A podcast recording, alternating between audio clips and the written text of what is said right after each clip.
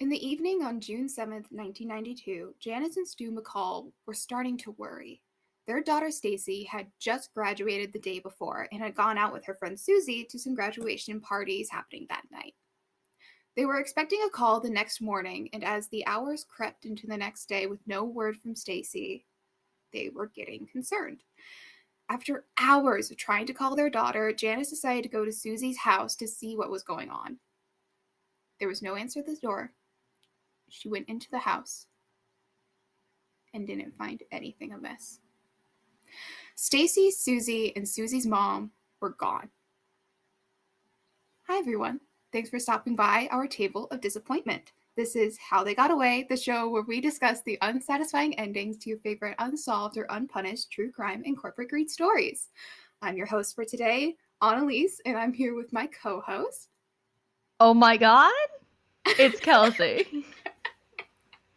the look of shock on your face. I was like, oh, she's doing like a long, fun intro. This is gonna be fun. And then I was like, I don't know where this is going. And, and then you're like, oh, she goes to the house. I'm like, oh, and they're dead in the house. And then there's nobody in the house. And I'm like, it's like the opposite of the call is coming from inside the home. Yeah. Yeah, oh it's God. an interesting case. It's fascinating. Um I'm hooked. It's unsolved I'm in. I'm like hooked. most of our cases, but let's go. So oh my God. let's take it back a bit to June 6th, the day before. Our case takes place in Springfield, Missouri, a town in kind of the Bible Belt of the South. Um, Stacy McCall, 18 years old, Su- and Suzanne, Suzie Streeter, 19, were both graduating from Kickapoo High School. That's a fun name. These girls, it's a fun name. These girls had been friends since second grade. Um, Stacy had actually moved when she was 11, but had moved back a couple of years later. And during that last semester of high school, they like became really good friends again. They kind of rekindled that. That's so cute. Oh. Yeah. So they crossed the stage for their diplomas at Missouri State University's Hammons Student Center, looking forward to the future. Stacy was looking forward to joining a sorority at Southwest Missouri State University. She was saving up her money working as a receptionist at Springfield Gymnastics and modeling wedding dresses at a friend of the family's bridal shop. She's I gorgeous. I was never I'm not going to say I'm not gorgeous cuz you can tell by my voice I'm very hot. But I'm also not like, oh, and I just casually model wedding dresses on the side hot. Let me show you. I also don't picture. have a family friend who owns a wedding dress shop, so there's some shadows in this. But so on the very left is Stacy with oh brown hair. and then next to her is um Suzie, which she has kind of like blonde with a reddish chink kind of hair at the moment. And then that's uh Suzie's mom on the other side. Um but these are these are, are the three women. Oh man. I feel like the photos always make it really really real and sad because you're like, oh wow, those are whole ass people and not just like a narrative. We can't just stop right here, Annalise. They just graduate and then they go to college and that's the end of the story. yeah, they graduated. They're really exciting. They get there, but that's unfortunately not what happens. So Suzie was going to go to cosmetology school to be a cosmetologist like her mom. Very exciting. They're looking forward to the future. Big things are going to happen. After the ceremony, they had taken some pictures, they had dinner with their family, and then they decided they were going to go to a couple of graduation parties happening that night. So the plan for that night was to go to these parties, hang out with all their former classmates, and then they were going to drive to Branson, Missouri, and stay at a hotel because they had plans the next day at Whitewater Theme Park with a larger group of friends. That's fun. That reminds me of our senior trip. We did something yeah. similar. Oh, Theme man. parks, man. That's I hate the part of the beginning where you're like, "Oh man, everything's going so well for these people. Surely nothing bad can happen at this point in the story." And it's like, "No." So at around 8:30 that night, they're at a party in Battlefield, Missouri. At 10 p.m., Stacy called her mom to say that they had changed plans and Suzie did the same. they weren't going to drive to Branson anymore. Instead, they're going to go back to Springfield and stay over at their friend Janelle Kirby's house. The drive to Branson would be about 50 minutes from Springfield, and after driving kind of like 20 ish minutes to Battlefield, then 20 minutes back to Springfield, I can imagine that they kind of just didn't want to drive anymore and they want didn't want to miss out on any more of the fun parties happening later that night. Also, I mean they're graduating high school. I have to imagine there was likely some drinking happening. I also thought about that too. At 1:30 a.m. that night, they were arriving at another grad party in Springfield, but they didn't end up staying because a neighbor called the police on the party. so, you know, scatter. Scatter. I just imagine because I've never been to a party where that happened. I just imagine the, the like stupid high school movies where everyone drops everything and are running and jumping over fences. This is where Kelsey's college experience comes in because I have been to a party where the police were called. It was not so dramatic because most of the people there were in college and were legally old enough to drink but also like the way the word spread through the party of like the cops are here the cops are here. Hey uh are you old enough to drink? Because if not the cops are here so you need to go. And so like just kids are jumping over the fence to the like this uh gas station that was behind this house just to be like oh we weren't part of that party officer. We are just loitering in this gas station parking lot which honestly, that's and then they left, and then everyone came back over the fence. That's all that happened. Incredible, incredible. So because there wasn't go- much going on in this party anymore, they were off to Janelle's house to sleep. Except there was a par- problem with that. A bunch of Janelle's family had come for the graduation, so there really wasn't a lot of room. Oh no. So, you know, the girls were like, that's fine we'll just go to Suzie's house because Suzie over here has got a king sized water bed. so we're going to go sleep in that instead of sleep on the floor at Janelle's. Hell yeah. I've always liked the idea of a waterbed, but I imagine in real life they're not that great.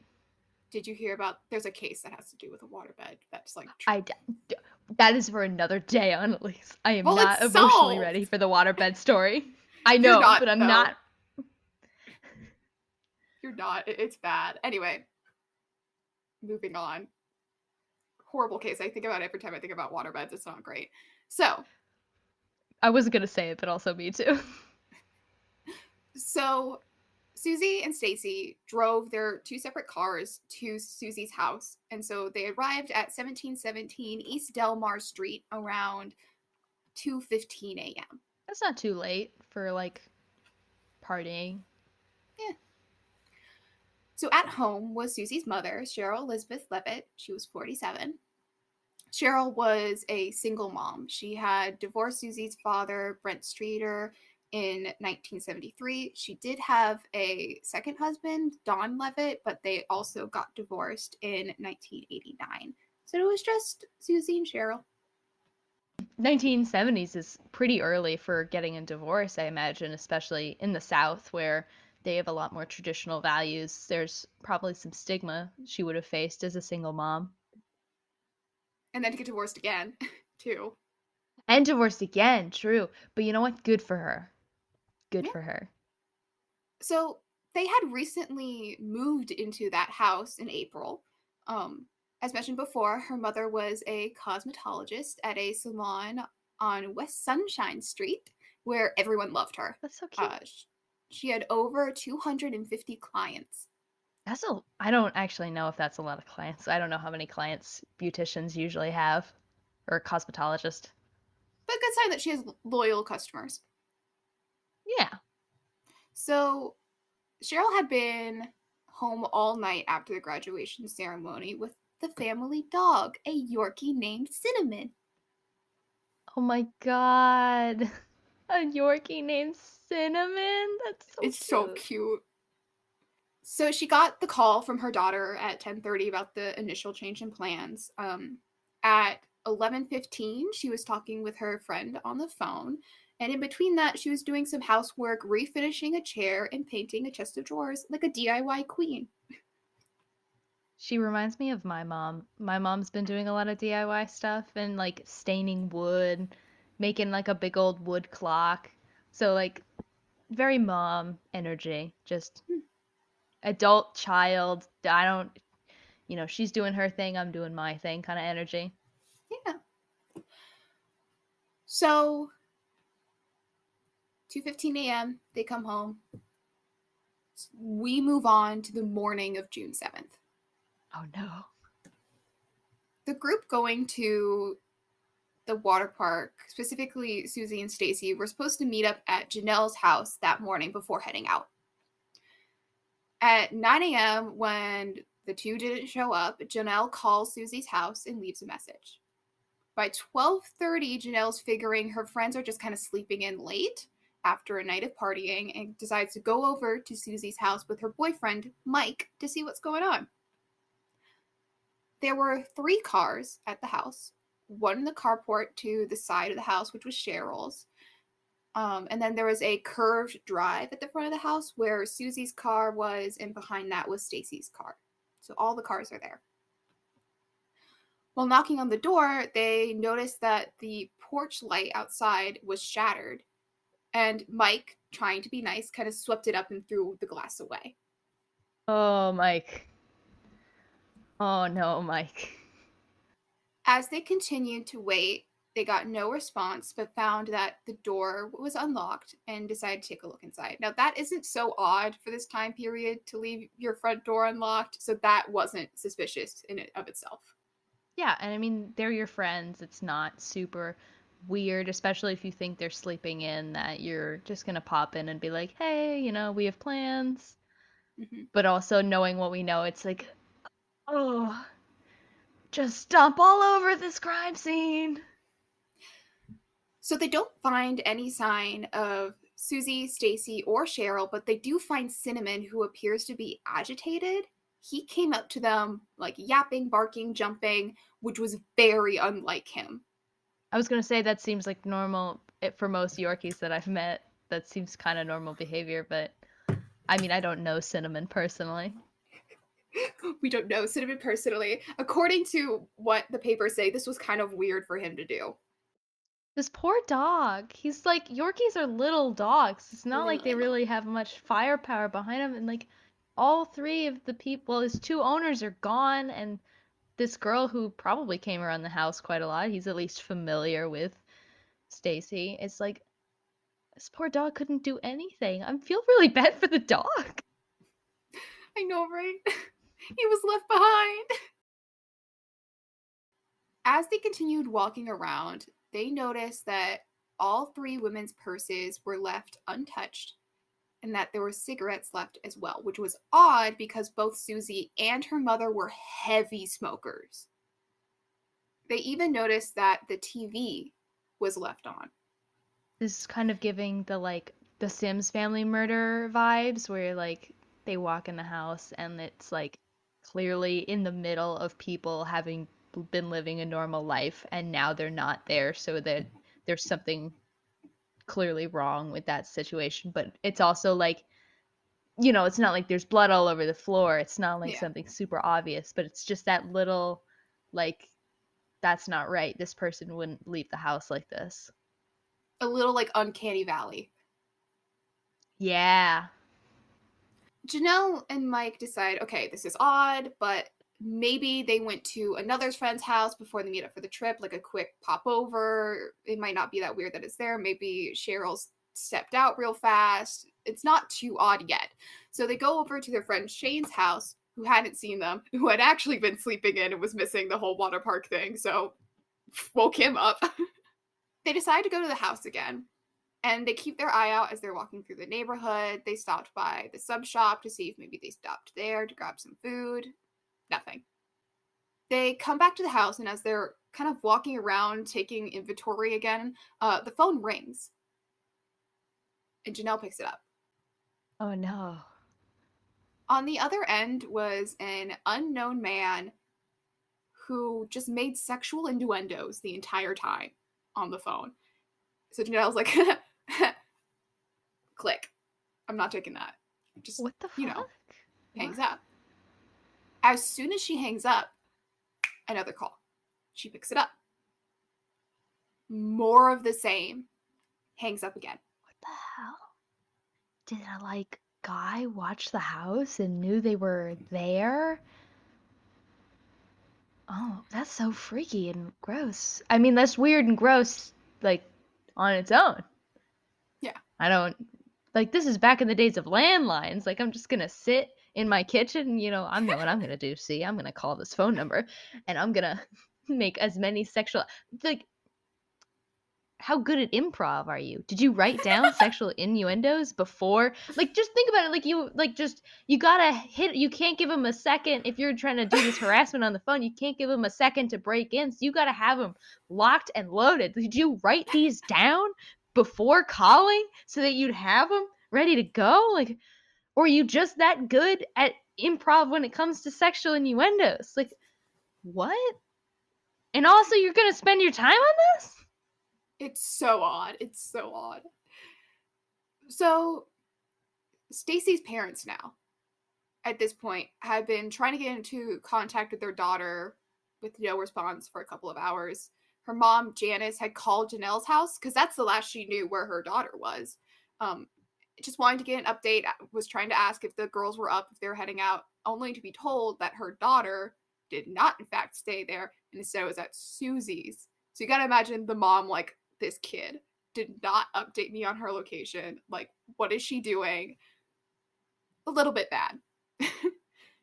and this is this is like we were saying this is the days of landlines no cell phones. So it's like it's not like you're gonna send a quick text to your mom. It's like in the no. middle of a house party you're like hang on guys. I need to call my mom on the landline in the kitchen. This really wasn't like um stacy.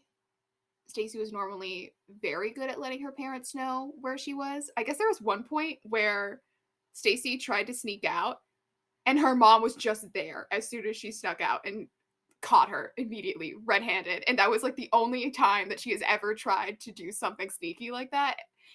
She learned her lesson immediately and became very good at telling her mom where she was and what was going on.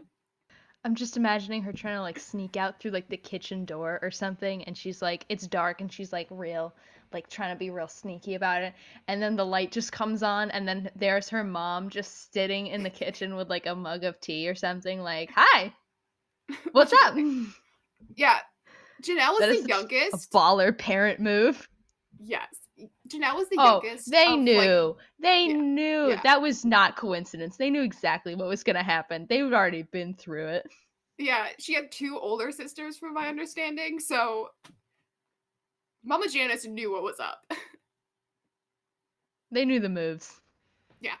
So, Janis then calls up the house, leaves a message at Suzie's answering machine to have her daughter call her back having no reason to be really concerned at this moment because you know might just be there might be sleeping it's kind of early um, the McCalls go and enjoy the summer day out on the town but when they got home they still had no messages from stacy so janis tries calling multiple times sounding increasingly worried um, she eventually makes her way to the house but i do want to say one source said that um, one of Stacy's friends, I assume Janelle at this point, had called Janis to say that all of Stacy's stuff was at the house, but she wasn't.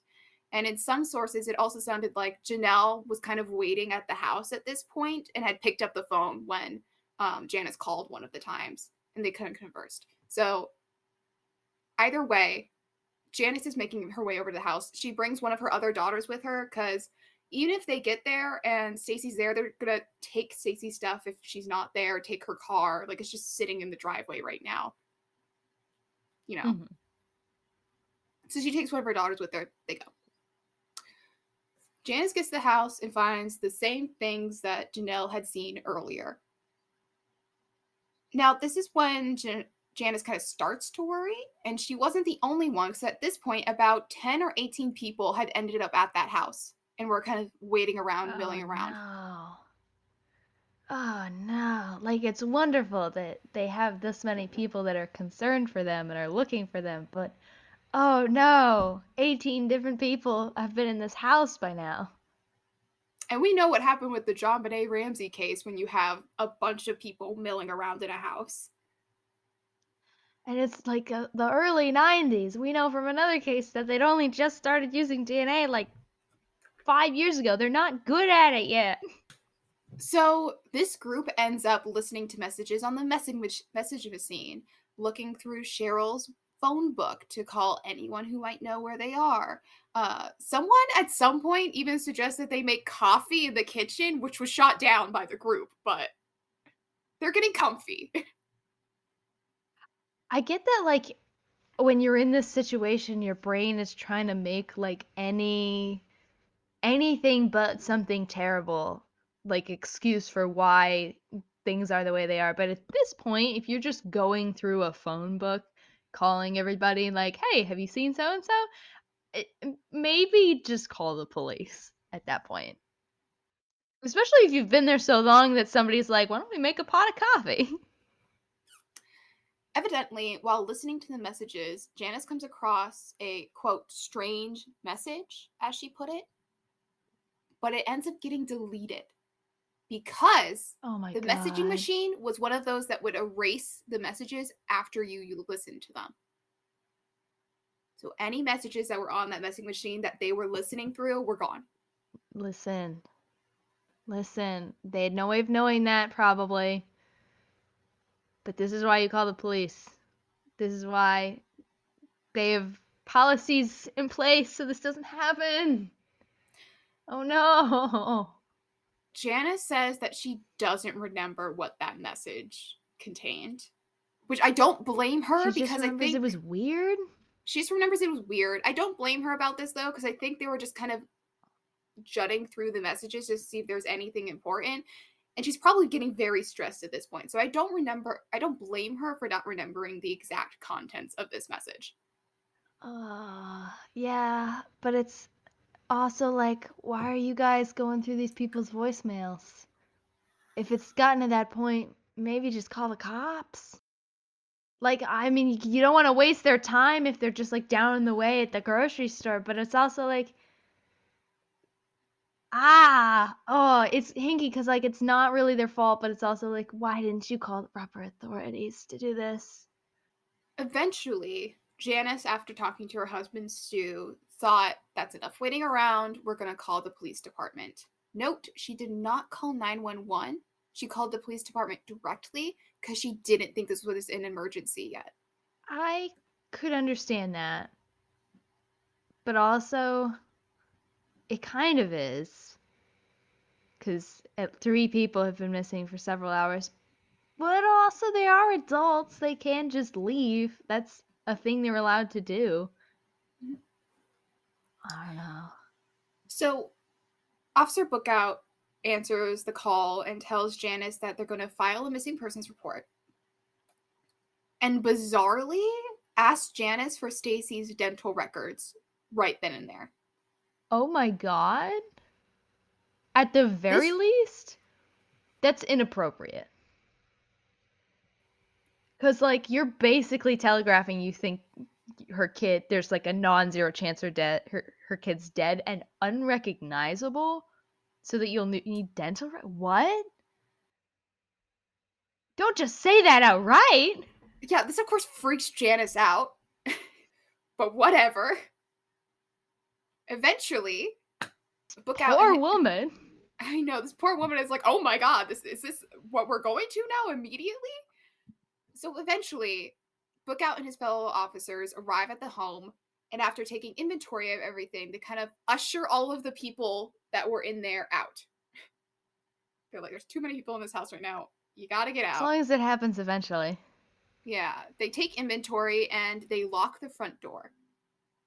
And of course, Janis Mhm. is like, "Why would? Why are you doing that? Like, how would they get back in if you locked the door?" Oh, Janis. Oh, Janis. We're past that point. I'm so sorry.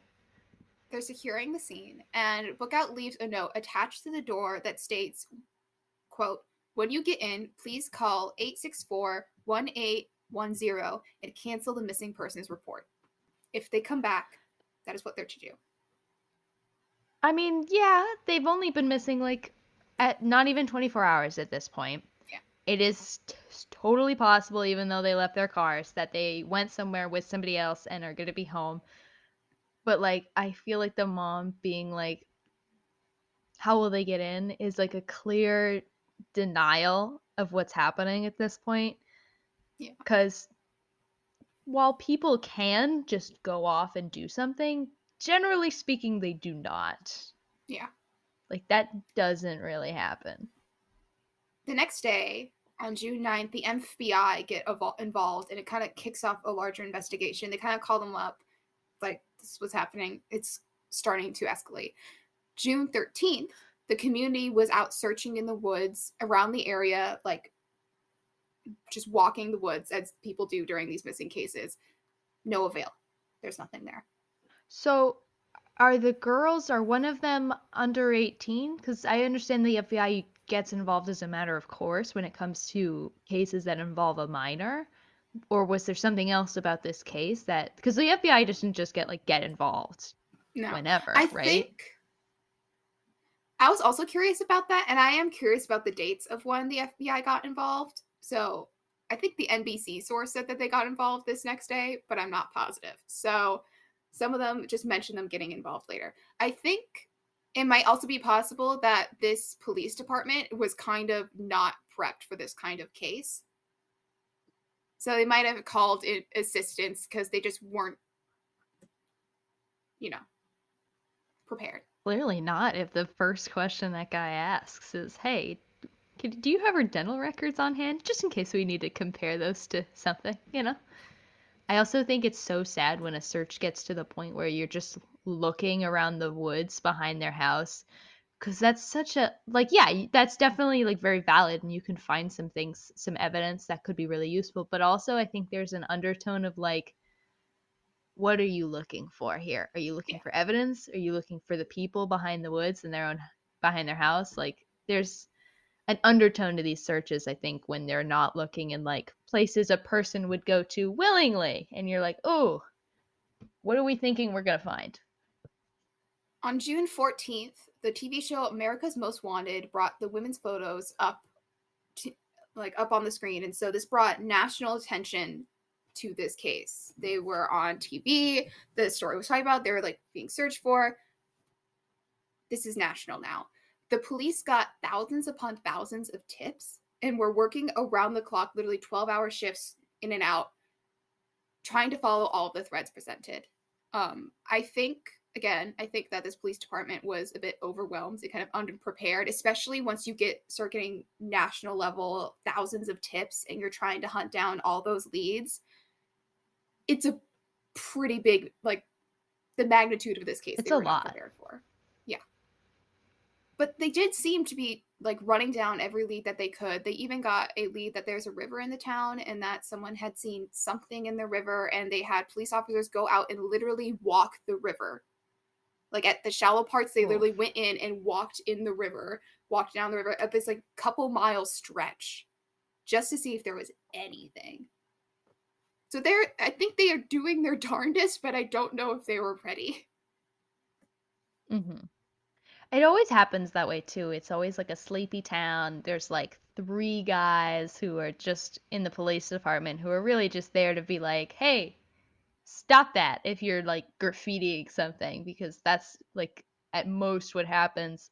And then suddenly something absolutely devastatingly horrible happens, and they're like, I know how to write tickets. That's what I do every day. And now I have to search for people who are like probably knew these people at least tangentially, like it's mm-hmm. a community. So it's like now I have to go find like my friend, my neighbor, a girl my daughter goes to school with. And I write tickets most of the time. That's my job most of the time. So, what were some of the leads about what happened? First off, due to all the people walking around the house, there was very little that the police could label as evidence that hadn't been tampered with or handled already. The voicemail machine really gets me. I was going to say, especially the discarded porch light that Mike had flipped up and the phone messages that had been erased. As we know, the women's belongings were left at the house, including Stephanie's clo- or sorry, Stephanie. Um, Stephanie's been murdered. That's why she's not in this recording. I was gonna say, um, including Stacy's clothes, a lot of them, meaning that she likely only had on a t-shirt and her underwear, and that's it. Yeah, probably dressed for bed. hmm One of the leads at the start of the investigation was about a neighbor and a classmate of the girls. Um, his car had been stolen. So news reports were asking people to look out for a 1991 red Chevrolet Cavalier, but that didn't really get anything. They kind of ruled that out. They did a couple of days of talking about that and kind of urging people to look for it because it was close by. Someone could have like tried to take it away, but that didn't get anywhere. Ended up not being really relevant. A few days later, after the disappearance, a person called in a tip that a blonde woman in a green van was seen going by Sherrill and Suzie's house and allegedly kind of yelled at the window, "Don't do anything stupid," and like drove off. Like the night that it happened or the day that it happened? A few days later. Who is she It's- yelling it to? It's weird. I really don't understand this tip, but it comes up again later. Huh.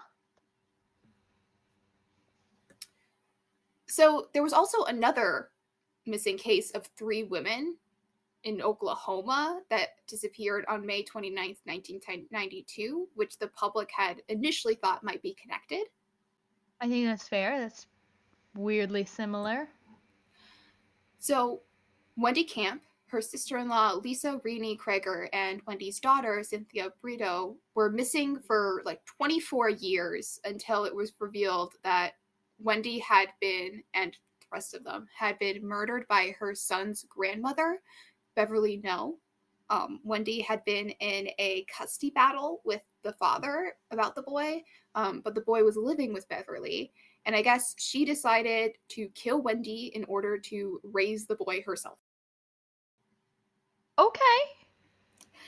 So the bodies were hidden in a septic tank that was then buried by Beverly's brother. So it's safe to say that this isn't connected because that is a highly personal motive. And even before we knew that happened, even after before the 24 years had passed, police had kind of ruled it out. It was kind of a vague similarity, but there was nothing really. Yeah. It was worth looking into, I think, for sure, but it Yeah. sounds like not it. Not it. Just we're just killing women in groups of 3 just as we're just happens. I saw another case that I didn't look into yet, but you know how sometimes so sometimes I look at Wikipedia to kind of get the gist of a case before I decide whether or not I'm going to dig into it more.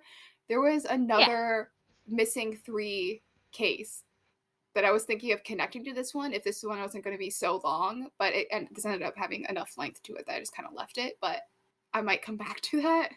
But missing in threes is a thing. And it's funny because like that's a lot of people to control at once. So it's an interesting number. So, an initial suspect was Suzie's ex, Dustin Recla. Um, Dustin had gotten into some trouble with the law when he and his two friends went into a Springfield mausoleum and stole golden fillings from a body. Okay. So obviously partners and ex-partners first in the wave of list of suspects. That makes sense. And you're young and young people do do stupid shit a lot. But also if I had been dating a person and you know it didn't work out for whatever reason, but then I find out later and not even that much later, like maybe like a year or two later that that person broke into a mausoleum and ripped gold fillings out of the teeth of a dead body. Because those don't just like come out. You gotta like get at it i would have so many questions oh my god So, Suzie had given a statement to the police about it. And so, some people thought maybe Dustin, in his anger, went to go like mess up Suzie. The two were there, and so he killed all of them. Um, he was in the area at the time that Suzie disappeared, but I don't really think it's related to this case. This is the only thing that I could see that he got in trouble with the law with.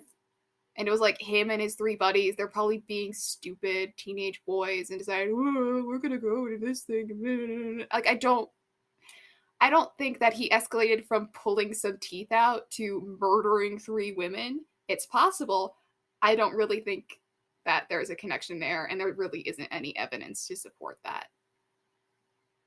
There's definitely something in the psychology of a person that is okay with desecrating a corpse that would you know there's something there for sure but also like it, it sounds like he didn't get in that much trouble if he's in the area not that much later so it's maybe he would yell at her i i don't know there's also something about desecrating a corpse with your two friends that seems very kind of cowardly to me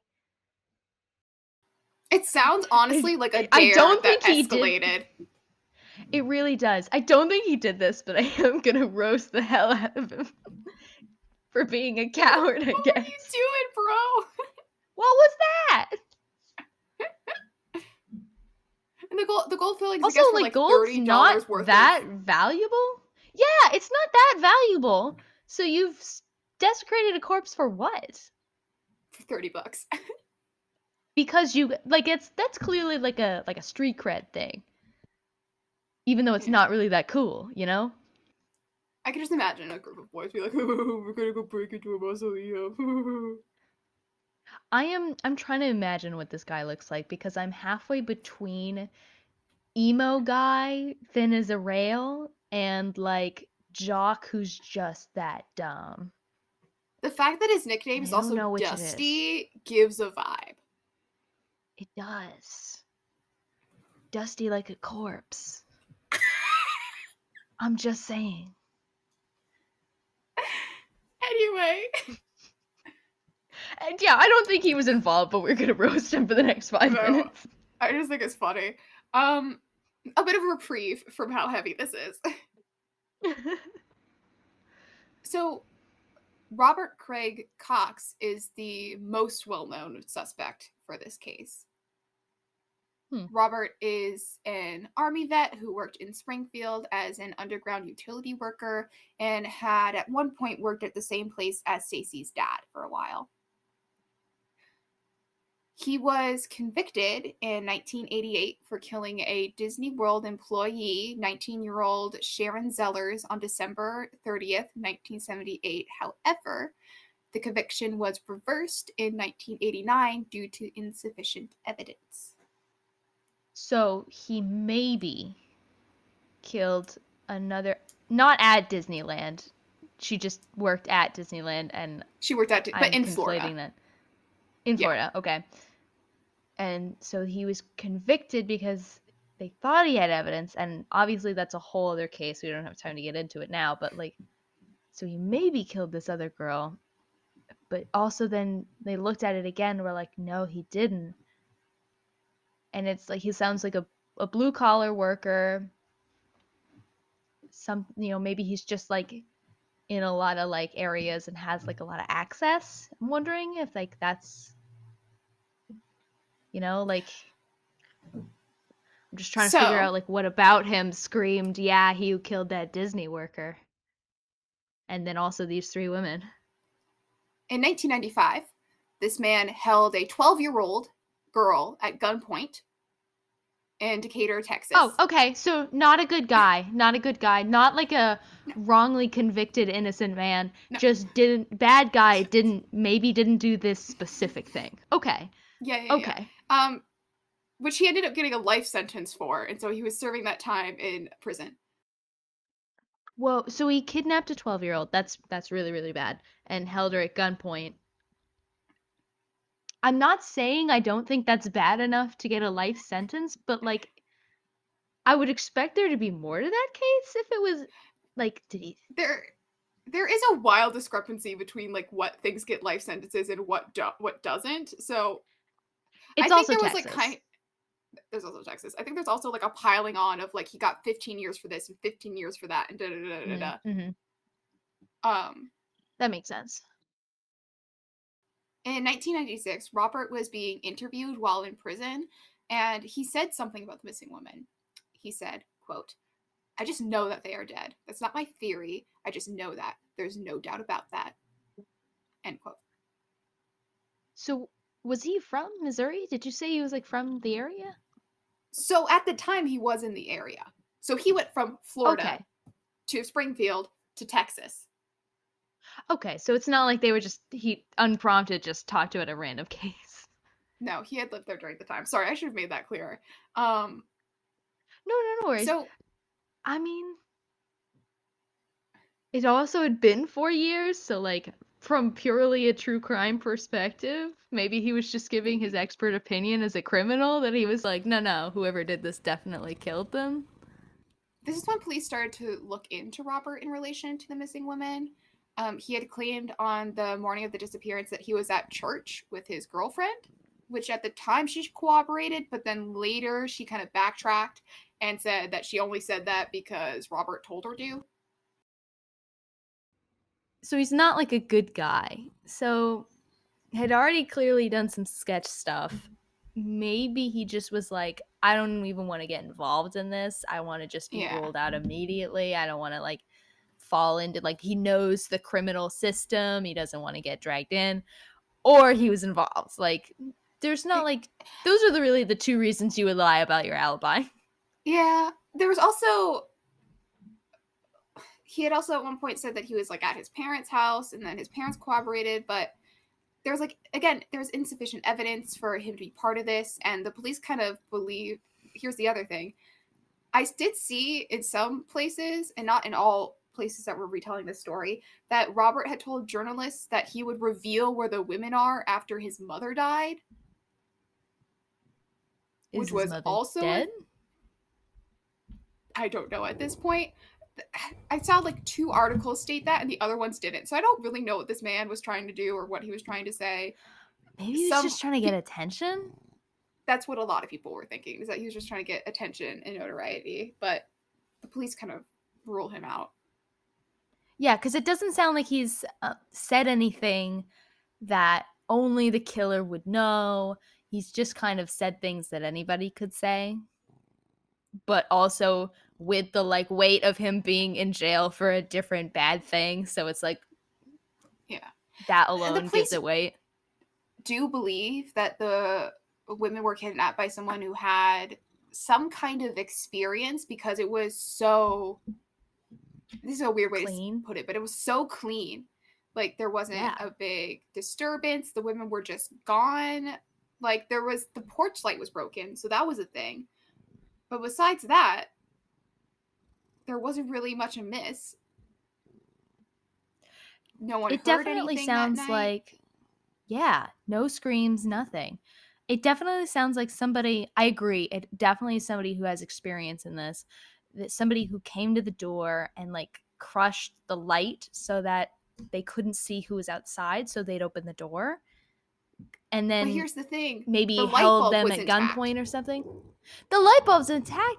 So the light was still there. That was my like that was my big theory. Was that they like he crushed the light so that it would be dark. But my one idea might be that if he was t- trying to drag someone out of the Mhm. house, maybe one of them smashed it trying to get away or trying to like squirm out. Like that would make sense to me. Otherwise, I don't have no idea why that light is shattered. Or the Maybe like a outside casing and not the light bulb.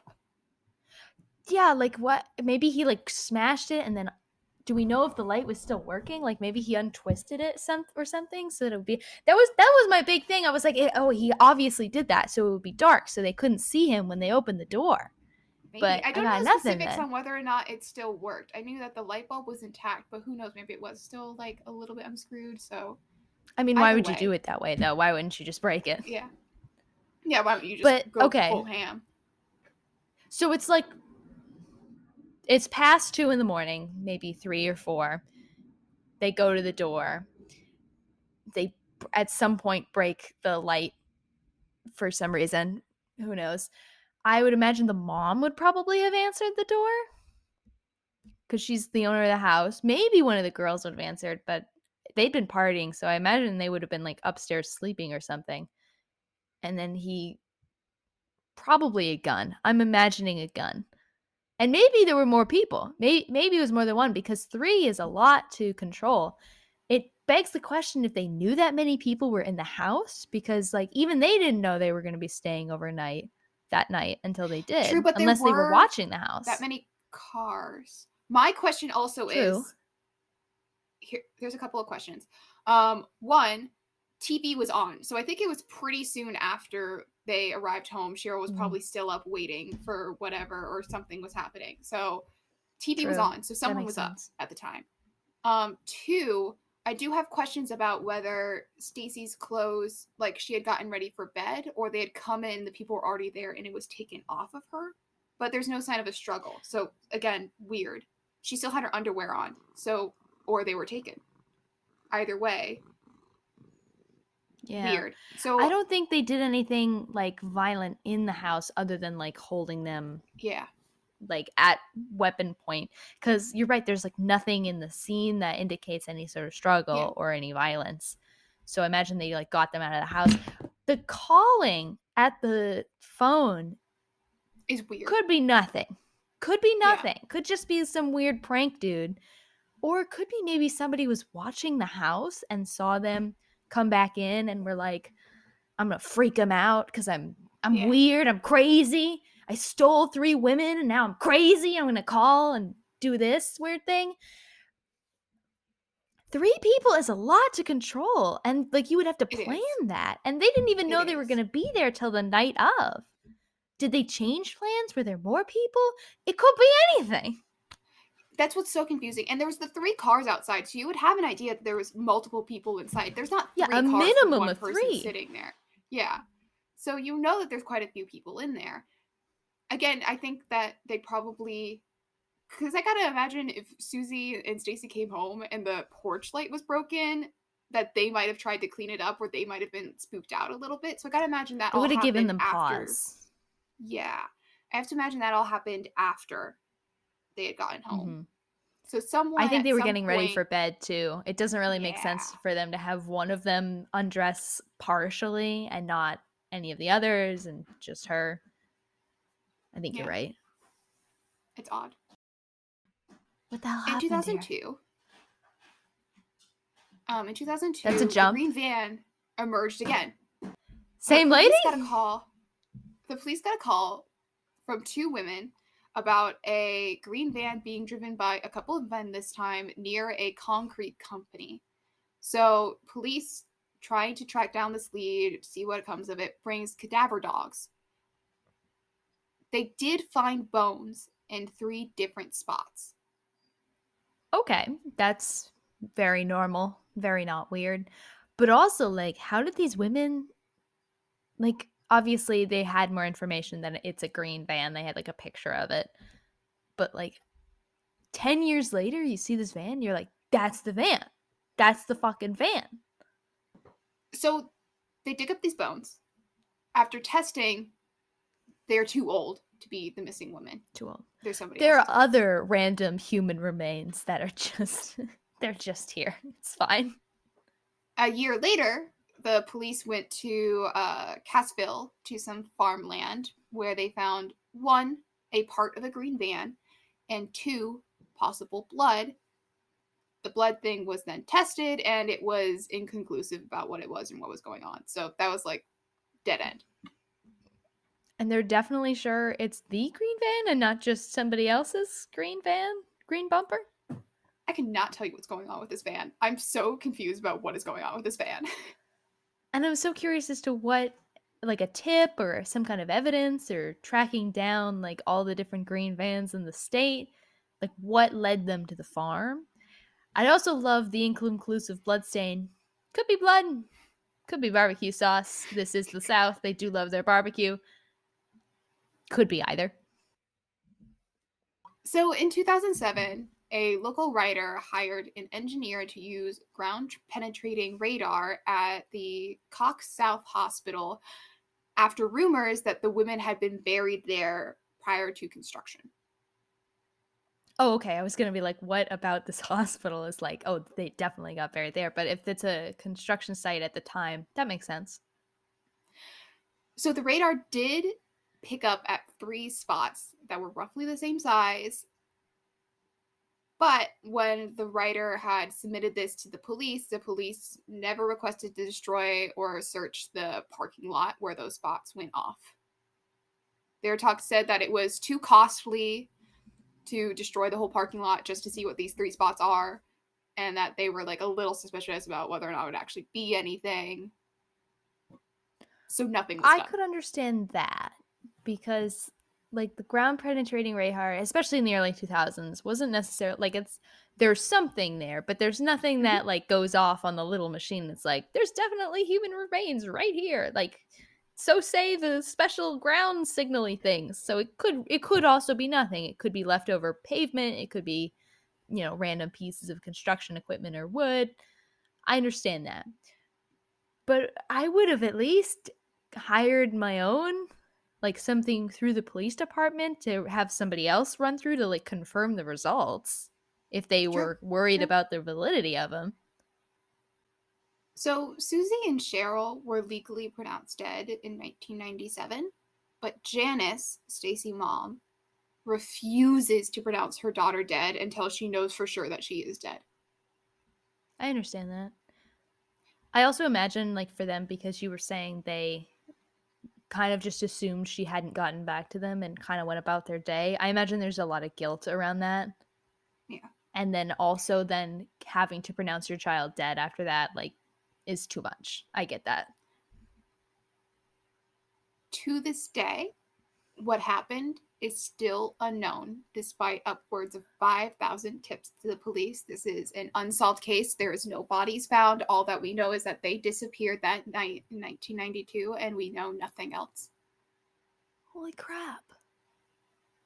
And like literally all we know for sure is that three women just vanished one night. Everything else is pretty much speculation. And I'm not going to say it was the family's fault for traipsing through the crime scene because I honestly don't think there was that much to be found there based on the state they found it in. But we'll never know because they've Mhm. been all over it. And that voicemail could have been something. I wonder what about it. Like she doesn't remember what it said, but she remembers it was weird. And I, but what about it was weird? I wonder. I know. I'm so Like curious. it about what clearly stuck out to her voicemail. as weird. And it could be it could have been one person, it could have been multiple. I'm starting to lean towards multiple. But then also like it's were so clean to get three people out. Like, what were you doing to get the three of them out? without unless struggle. had, yeah, Had one of them. Uh, yeah, unless you had a, a, a gun and you were holding it to one of them and they like cooperated in order to you know not be shot, which could make sense. Yeah. But that's also no one heard anything. That's such a night risk. that they reported. It's just there's so many unknowns and so many question marks. I would think somebody knocked on the door. It's like very soon after the girls got home. The mom answers because she's still watching TV. Somebody's there, or somebody's, maybe multiple people, holding, there's got to be a gun. I've got no evidence that there's a gun, but a gun is kind of the thing that would make people leave without too much fight and then they have her call the girls downstairs. One of them has gotten ready for bed. She's in her t shirt and underwear. They see the mom being held at gunpoint. They're young, they're like 17, 18. They don't know what to do. So they just cooperate because they're scared. And then they load them into a car and then they something happens. Probably murder. I I'm unfortunately I don't think these people are alive. It's But, been like, 30 that's- years at this point. It's been 30 years. They could be in that hospital parking lot. Like they do whatever horrible vile thing they decided they were going to do with these people. They're dead at the end of it and then they are like, "Ah, shoot, we got to get rid of these bodies."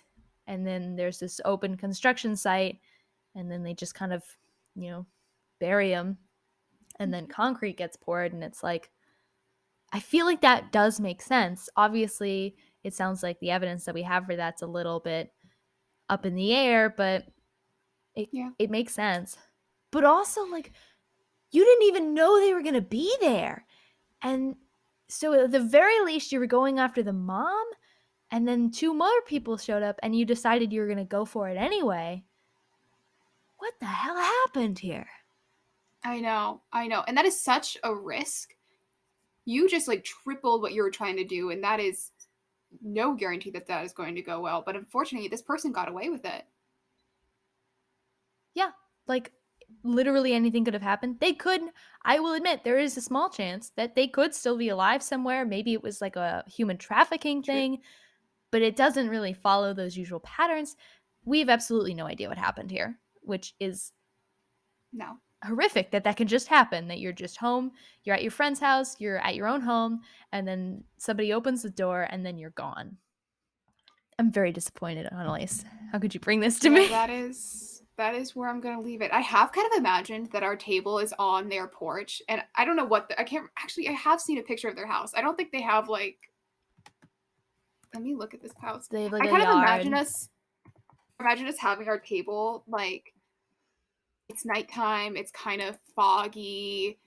We're Spooky. sitting at this table. There's like the the porch light with it shattered, but it's emitting a small light. The light bulb's still going Yeah, they have a very small porch. It's not like a wraparound porch, it's like a little one. But like we're like sitting in well the it's yard. just us we could be sitting at like a bistro table I don't think a bistro table would even fit on this. Let me show you the picture. oh yeah that's not really a porch that's like a, a front space but they've Very got like a little yard we could put our Yeah, yeah. we could Or- put our tables in the yard. front.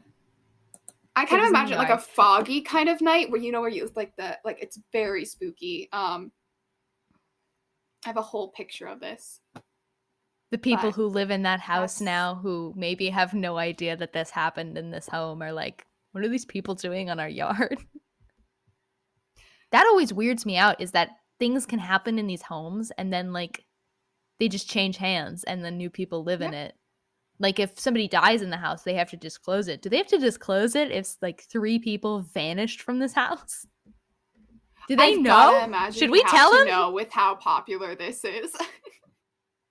true that's true anyway, that's all we have for today. Thanks for stopping by our table of disappointment. You can push in your chair, and we'll see you the next time.